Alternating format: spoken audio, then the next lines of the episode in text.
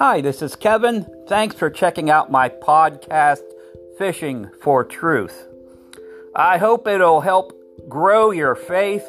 And as the uh, Apostle Paul wrote in the 10th chapter of Romans, here's why I'm doing this. How will people call on him in whom they have not believed? And how will they believe in him of whom they have not heard? And how will they hear without a preacher, a messenger? And how will they preach unless they are commissioned and sent for that purpose? So faith comes from hearing what is told, and what is heard comes by preaching of the message concerning Jesus Christ. I hope this helps you in your faith. God bless.